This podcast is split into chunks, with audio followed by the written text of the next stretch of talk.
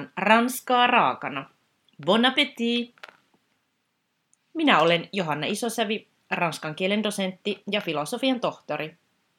Vien sinut matkalle ranskan kieleen ja kulttuuriin. Allez, c'est parti!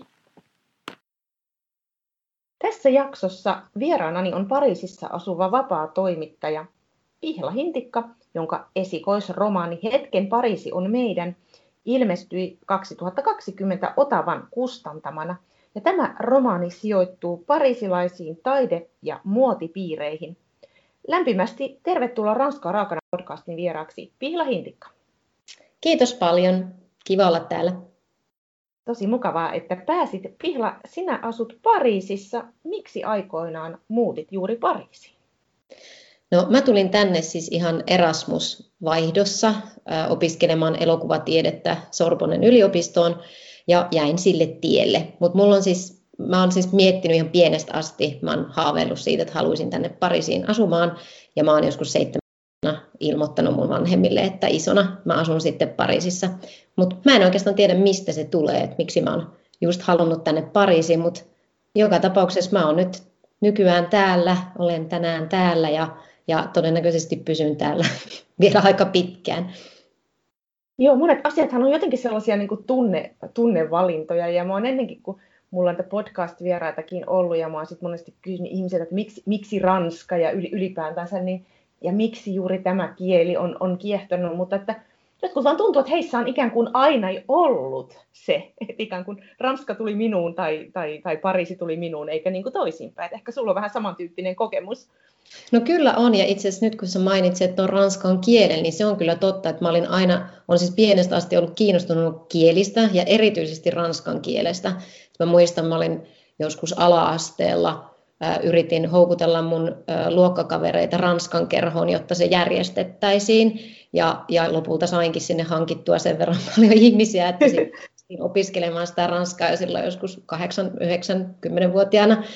Ähm, Mutta se on ihan totta, että se kyllä tää, että se on niinku tuossa kielessä kyllä myös se, miksi tänne Pariisiin on aina halunnut. Että se ei ole pelkästään tämä kaupunki, mutta, mutta se on myös tämä kulttuuri ja tämä kieli.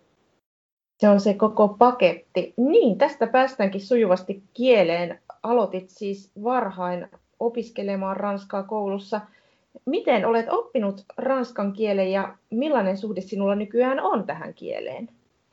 No siis tosiaan se Ranskan kerhosta se varmaan lähti, mutta siis onhan mä opiskellut niin kuin kaikki suomalaiset ruotsia ja englantia ja niin kuin saksaa ennen sitä ranskan kieltä, mutta sitten oikeastaan yliopistossa mä sitten luin jonkun verran ranskaa mun opintojen ohella ja täytyy sanoa, että sen ranskan kielen kyllä oppi vasta niin kuin kunnolla täällä paikan päällä. että se vaati sen, että oli töissä ranskalaisten ihmisten kanssa, oli pakko puhua sitä ranskaa, että mulla oli sellainen Minusta tuntuu, että se on aika tyypillistä suomalaisille, jotka tulee Ranskaan, että he osaavat ranskaa kirjoittaa ja osaavat lukea, mutta sitten se puhuminen on vähän hankalampaa.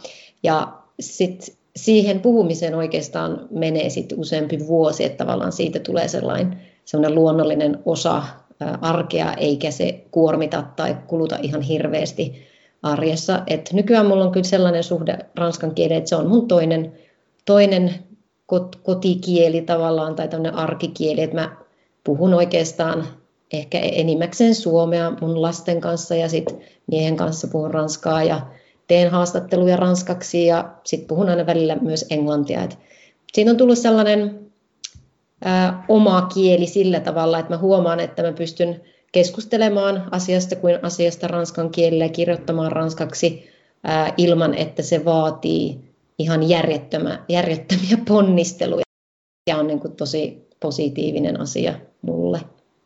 Joo, meillä on kaikilla varmasti se kokemus, että se vieraan kielen puhuminen tai vieraalla kielellä toiminen, niin se on kognitiivisesti aika kuormittavaa, että kestää kyllä tosi pitkään päästä siihen pisteeseen, että se ikään kuin tulee noin luontevasti.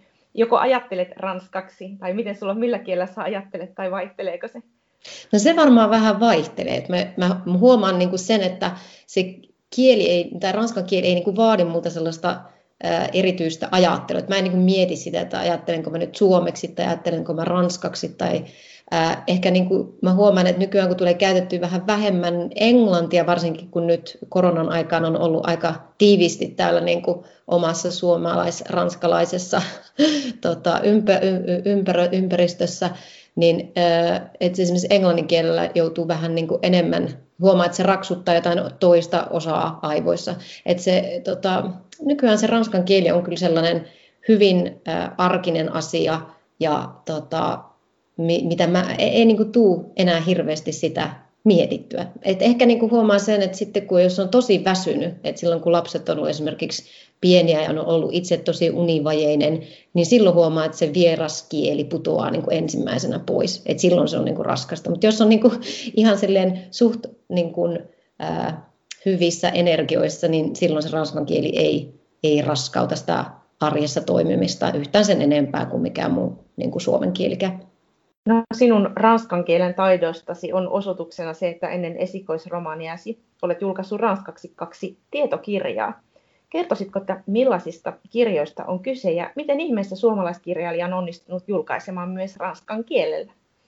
No, tämä on sellainen seikkailu, joka lähti siitä, että mun ystävä Elisa Rigule, joka on ähm, taidekuraattori ja kirjoittaa itse ranskaksi taiteesta, lähinnä täällä Ranskassa, me oltiin yhtä aikaa raskaana ja meille tuli puhetta näistä niin kuin kulttuurieroista, mitä liittyy raskauteen ja vanhemmuuteen ja äitiyteen niin kuin Pohjoismaiden ja Ranskan välillä.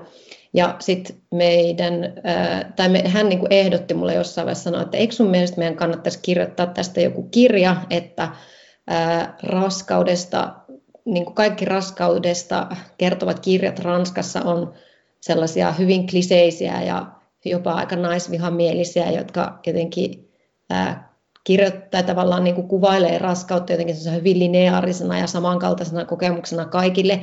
Ja, ja se on vähän sellaista höttöstä.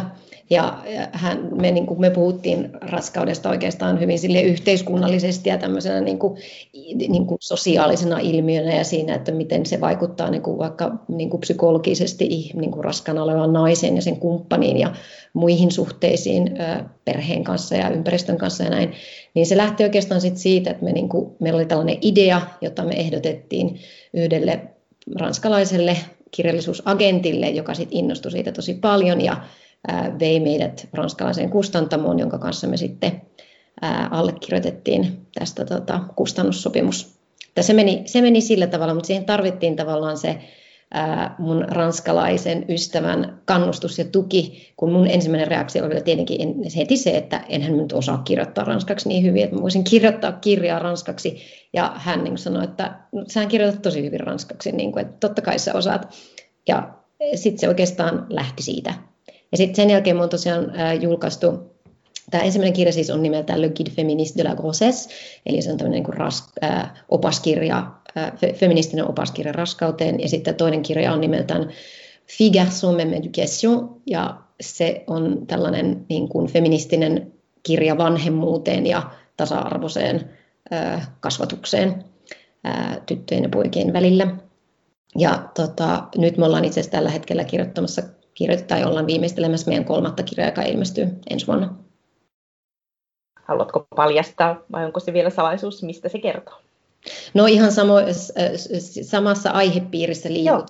Eli, eli se on tällainen tota, myös niin kuin kirja, joka toivon mukaan edistää tasa-arvoa ja tavallaan helpottaa, antaa tietoa siitä, että millä tavalla tasa-arvosta voi puhua arkisissa tilanteissa ja miten sitä asiaa voi edistää. Se on se todella huikeaa, että olet, olet onnistunut saamaan kustannussopimuksen siellä, siellä Ranskassa ja tosiaan nämä ranskankieliset kirjat, niin se on aivan, aivan kerrassaan upea, upea saavutus kyllä. Kiitos. Puhutaan sitten tästä esikoisromaanistasi, joka, jonka olet siis kirjoittanut suomen kielellä.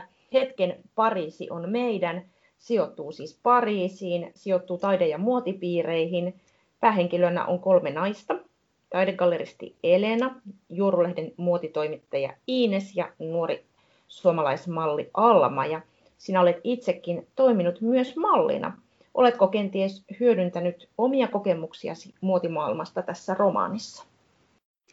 Varmasti jokainen kirjailija hyödyntää jollakin tavalla omia kokemuksiaan, omia kokemuksiaan fiktion kirjoittamisessa. Et mä en esimerkiksi missään vaiheessa ajatellut, että mä olisin kirjoittanut omaa elämäkerrallista kirjaa, mutta siis totta kai mä olen hyödyntänyt tähän romaaniin paljon sellaista materiaalia, jota mä olen itse tutkinut tai asioita, joita mä olen itse kokenut tai joista mä olen kuullut, että mä olen niin toimittajana esimerkiksi kirjoittanut muodista jo vuosikausia suomalaisiin ja kansainvälisiinkin lehtiin, että se on sellainen aihepiiri, josta, josta mä tiedän paljon. Ää, mutta kyllä joo, siis totta kai täytyy, täytyy myöntää, että ää, koska mä olen tehnyt niitä mallin hommia, niin musta tuntui silloin jo sitä työtä tehdessä, että nyt mä oon jotenkin päässyt semmoisen niin kuin maailman sisälle, johon niin kuin kaikilla ei ole pääsyä. Eli totta kai mä olen niin kuin ammentanut myös sieltä sisältä käsin tähän fiktion maailmaan, mutta siis kaikki on niin kuin mitään suoranaista yhteyttä minkään mun omaan elämään siitä kirjasta ei kannata, kannata juttaa, että, että kyllä mä olen, mulla on erittäin hyvä mielikuvitus, että mä olen kyllä värittänyt sitä fiktion keinoin erittäin paljon. Aivan, turha siis tehdä mitään autofiktiivistä luentaa, mutta kyllähän kieltämättä tulee ö, sellainen olo, että aika, aika raaka maailma tuo muotimaailma on, jos on sitten moni muukin ympäristö nykyään. Millainen, niin, haluatko kommentoida sitä? No siis joo, siis on sitä mieltä ihan totta, että onhan se, se raaka maailma ja mä luulen, että se ei ole mitenkään sellainen yllätys kenellekään, että sitä tuskin tarvitsee niin kuin, tehdä mallintöitä ymmärtääkseen, että se maailma on todella kova ja raadollinen, mutta ehkä, ehkä se jotenkin se oman mallintyön tekeminen auttoi siinä, että sille sai sellaisen niin kuin, äh, hyväksynnän tai semmoisen jotenkin vahvistuksen siitä, että näinhän se tosiaan on, että tällaista, että se tavallaan, että asiat, mistä kerrot, että ne niin kuin raadollisuus, millä jollaisena niin kuin tätä maailmaa kuvataan, että se tosiaan pitää paikkansa, että se ei ole, se ei ole vaan sellaista niin kuin puhetta, jota tuotetaan ja jotenkin niin kuin mielikuvia, mitä luodaan, vaan että sillä on ihan totuus, totuudellista pohjaa. Millainen prosessi sinulle oli kirjoittaa tämä romaani? Kestikö se pitkään? Oliko se helppo prosessi? Oliko se vaikea prosessi? Miten, miten tämä eteni? No, mä kirjoitin tätä oikeastaan varmaan noin seitsemän vuotta niin kuin muiden töiden ohella. Ja äh, tämä lähti oikeastaan niin kuin, siis idea siitä, että mä halusin kirjoittaa romaanin ja joitain pieniä ideoita, mitä tässä kirjassa on, niin on varmasti jo siltä ajalta, kun mä opiskelin luovaa kirjoittamista Turun yliopistossa. Mutta mä siinä välissä kirjoitin pari ää, koko perheen teatterinäytelmää ja kirjoitin paljon artikkeleita ja kirjoitin novelleja ja tein muunlaista kirjoitustyötä ennen kuin sitten istuin alas ja sanoin, että ajattelin, sanoin itselleni, että jos nyt haluat sen romaanin kirjoittaa, niin ei se auta muuta kuin alkaa kirjoittaa. Ja sitten seitsemän vuotta sitten suunnilleen mä alo, aloin kirjoittaa tätä tätä kirjaa, suunnittelin sitä pari, pari vuotta ja sitten sen jälkeen aloin ihan tehdä raakaa työtä, eli aloin kirjoittaa ja, ja tein ensimmäisen version ja sitten tietenkin sitä editoitiin vielä, todella on editoinut sitä siis pitkään ja useamman vuoden. Joo, ei nämä romaanit synny todella ihan niin kuin itsekseen, mutta tuntuuko, että tämä oli enempi vaikea vai helppo prosessina, jos mietit? No varmaan vähän molempia, että kirjoittaminen on ehkä siitä vähän sellaista niin kuin, mm. ää, niin kuin kaksipiippusta hommaa, että silloin kun se kirjoittaminen toimii ja pääsee sellaiseen flow-tilaan, niin siis sehän on niin kuin maailman paras tunne, että sen, ja sen sitä, että jos sen on kokenut, niin se siihen jää tavallaan sillä lailla koukkuu, että sit sitä niin kuin se kirjoittamis, tietää, että siinä kirjoittamisen ää, aikana, kun pääsee sellaiseen tilaan, niin ää, se on jotenkin niin herkullinen ja onnellinen tila, että sitä niin kuin hakee jatkossakin, mutta suurelta osin se kirjoittaminenhan on siis ihan siis sellaista työntekoa, että täällä ei missään niin kuin mäkin kirjoitan täällä Pariisissa, niin voi niin jotenkin kuvitella, että mä täällä jossain kahvilassa vaan kirjoittelen ja sitten se niin kuin teksti vaan syntyy sinne ja, ja romaani tulee tuosta noin vaan ja juodaan vähän viiniä siinä sivussa. Ähm, mutta siis eihän se tietenkään niin mene, että kyllähän se vaatii sitä, että istuu alas ja on todella johdonmukainen ja päämäärätietoinen ja, ja niin kuin jaksaa tehdä töitä. Et sen mä muistan sieltä luovan kirjoittamisen opinnoista myös, että Riku Korhonen niin kuin meille koko ajan korosti sitä, että, että et, et, et, et jos te haluatte kirjailijaksi, niin teidän pitää tehdä valtavasti töitä. Niin se on kyllä siis ihan totta, että kirjailijaksi ei kyllä tulla niin kuin, vaan haaveilemalla, että se vaatii raakaa työtä. Joo, eikä, eikä vahingossa. Mutta oliko sulle myös niin kuin vastapainoa kirjoittaa tämä esikoisromaani, kun olit kirjoittanut näitä tietokirjoja ja, ja artikkelia toiminut toimittajana?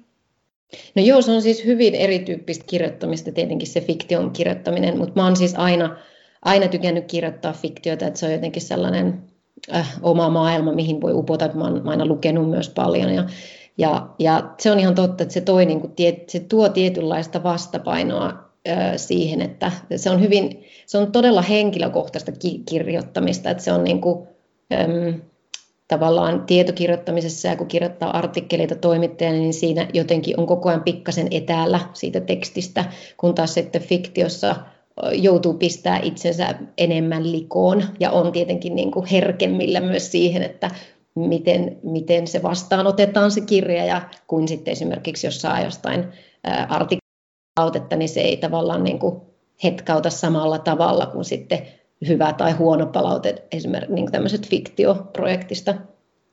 Voin kuvitella, ja kuitenkin vaikka se ei täyspäivästä olisi, niin se on kuitenkin myös niin pitkä prosessi ja iso työ, kuinka kauan sitä on työstänyt.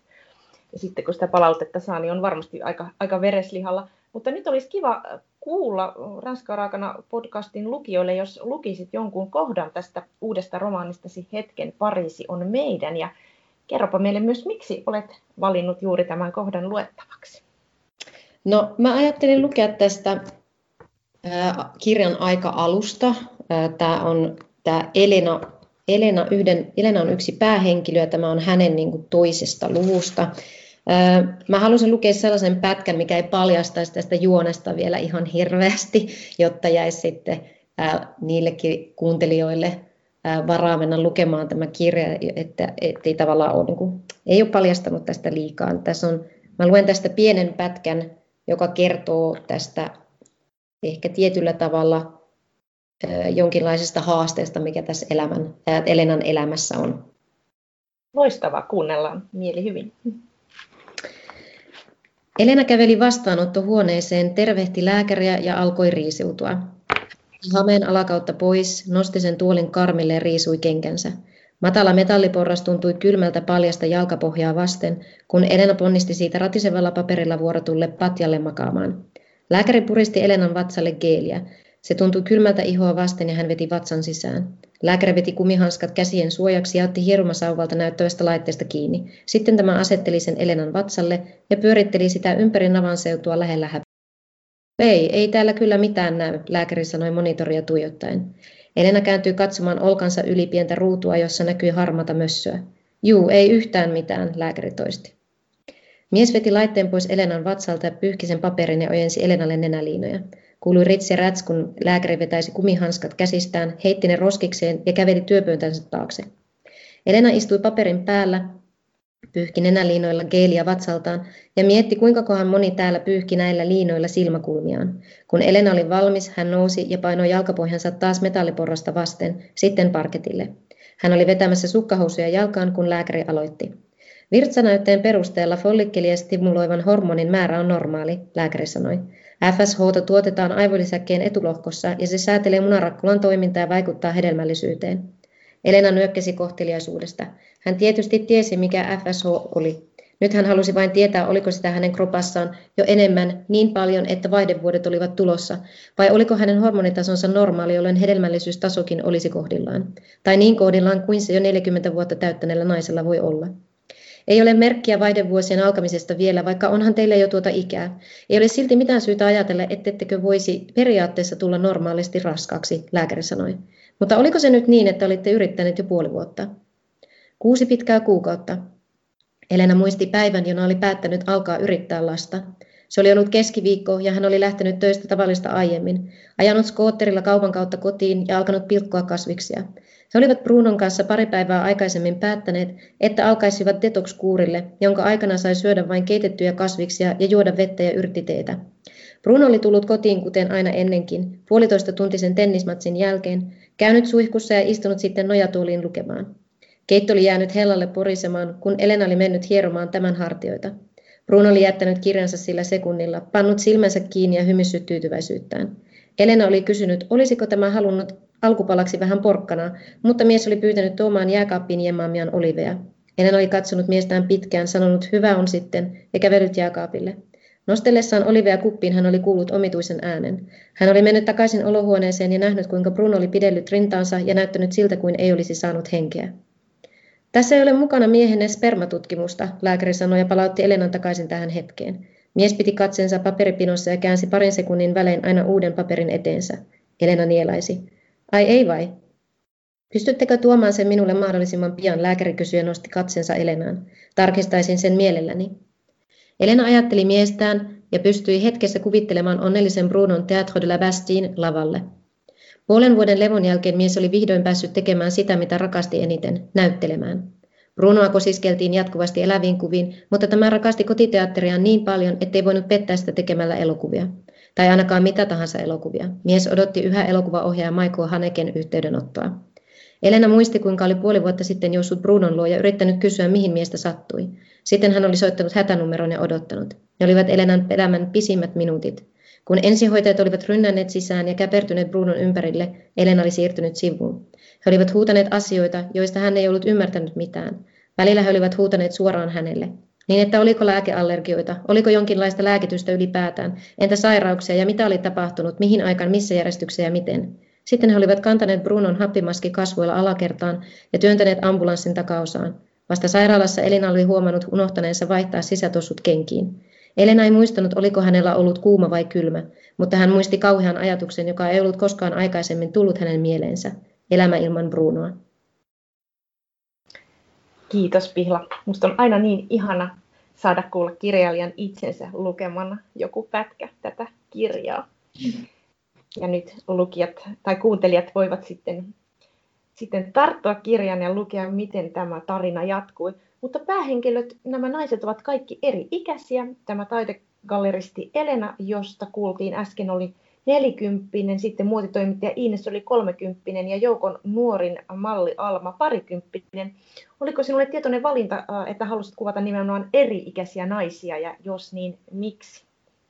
Joo, se oli ihan sellainen äh, lähtökohta tälle kirjalle, että mä halusin, että tässä on useampi nainen päähenkilönä, jotka tavallaan edustaa eri ikäluokkaa ja se lähti, ajatus oli, että Mä halusin, että tämä kirja kertoisi siitä, että mi, miten me naisiksi kasvetaan ja miten meitä niin kuin yhteiskunnasta, yhteiskunnan taholta kasvatetaan ja tavallaan, että minkälaisia haasteita siihen naiseksi kasvamiseen eri ikäkausina liittyy.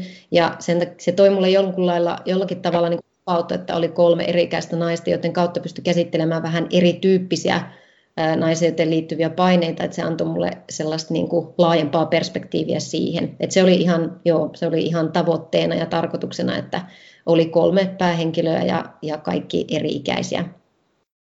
Joo, ja heidän kauttaan tuleekin tosi monipuolisia tarinoita. No, tämän ikäkysymyksen lisäksi sinun romanisi on hyvin kiinni ajankohtaisissa teemoissa, jotka liittyvät pakolaisiin, miitsuuhun, hyväksikäyttöön ja lopuksi myös Pariisin terroristi-iskuihin, jotka tapahtuivat muutama vuosi sitten. Miksi halusit sitoa romaanisi tapahtumat juuri näihin yhteiskunnallisiin aiheisiin? No, lähtökohtaisesti mä halusin kirjoittaa sellaisen romaanin, joka on yhtä aikaa kepeä ja vakava. Ja kun ajatellaan tällaista niin kuin muotia, taide- ja kulttuuripiirreitä sitä maailmaa, niin se on tosi monelle sellainen maailma, joka liittyy niin kuin pinnallisuuteen ja viihteeseen ja näin poispäin. Ja mä niin kuin halusin tavallaan tämän, sen maailman kautta käsitellä myös niin kuin yhteiskunnallisia aiheita. Ja toinen, toinen syy siihen oli se, että Mulla tässä, tässä romaanissa yksi päähenkilöistä on Pariisin kaupunki ja ja kun mä olin kirjoittamassa tätä romaania, niin elin sitä vuotta 2015, johon tämä mun kirja sijoittuu. Ja se oli sellainen selkeästi sellainen muutosten vuosi, jolloin oli pakolaiskriisi ja tapahtui Charlie Hebdon terrori-iskut ja 13. marraskuuta terrori-iskut. Ja sen aikana Pariisi muuttui ihan niin kuin lopullisesti, että on Pariisi ennen vuotta 2015 ja on Pariisi vuoden 2015 jälkeen. Ja se tuntui niin kuin, äm, kiinnostavalta tavallaan kirjoittaa siitä vuodesta, niin kuin sen, niin kuin tavallaan niiden, sen vuoden muutosten molemmilta puolilta. Et siitä puolesta, jolloin, jolloin niin kuin vielä, tai jotenkin ei oltu niin tietoisia näistä niin kuin tulevista haasteista ja kriiseistä, ja sitten taas siitä puolesta, kun ne, niin kuin, kun ne kriisit tulee ja ne niin kuin kohtaa tämän meidän ää, arkielämän.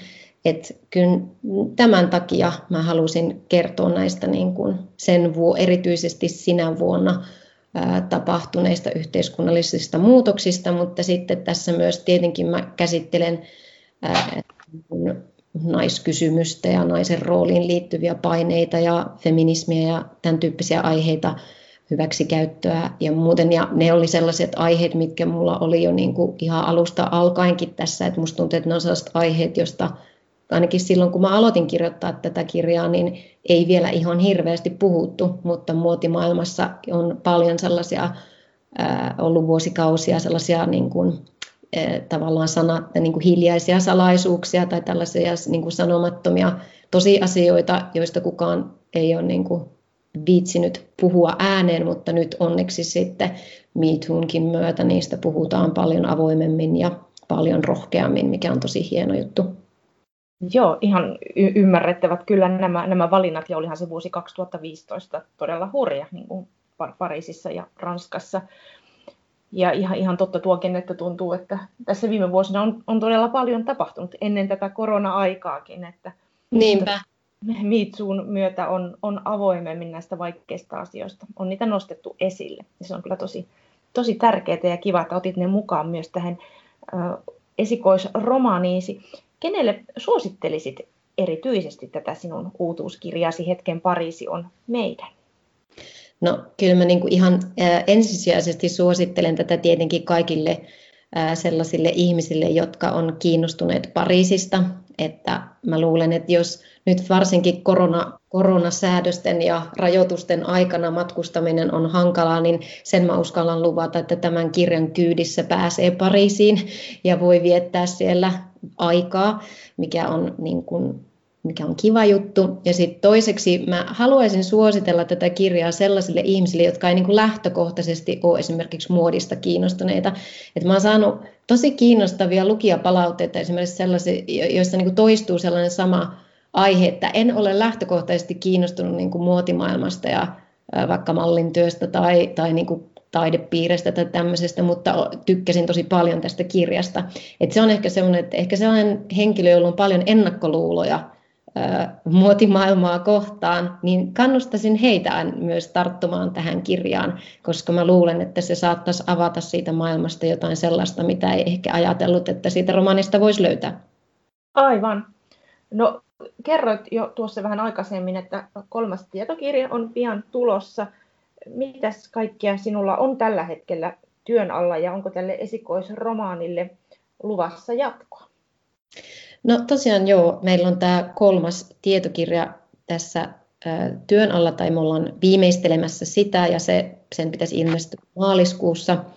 Ja sitten mä olen tietenkin toimittajana kirjoittanut paljon juttuja täältä kotimaisiin lehtiin ja niitä niitä ilmestynee tässä vuoden vaihteessa aika paljon siellä Suomessa. Ja sitten mulla on tämä, on mulla toinen romaanikäsikirjoitus työn alla myös, että kirjoitan ensimmäistä versiota toisesta, toisesta romaanista.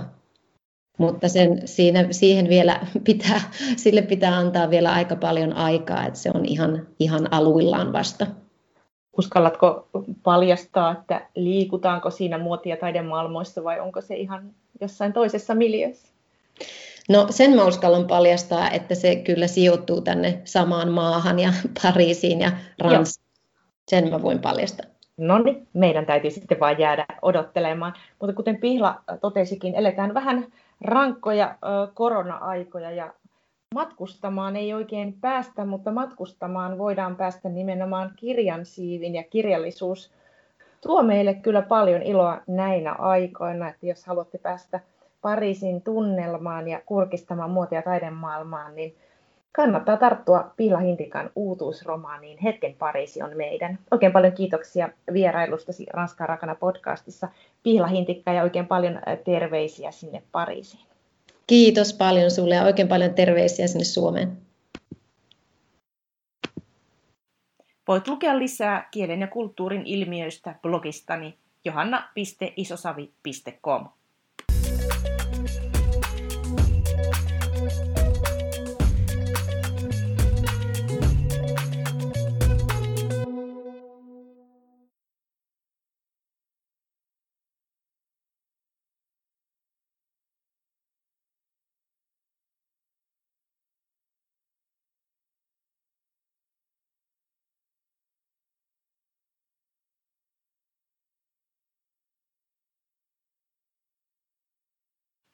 Voit lukea lisää kielen ja kulttuurin ilmiöistä blogistani johanna.isosavi.com.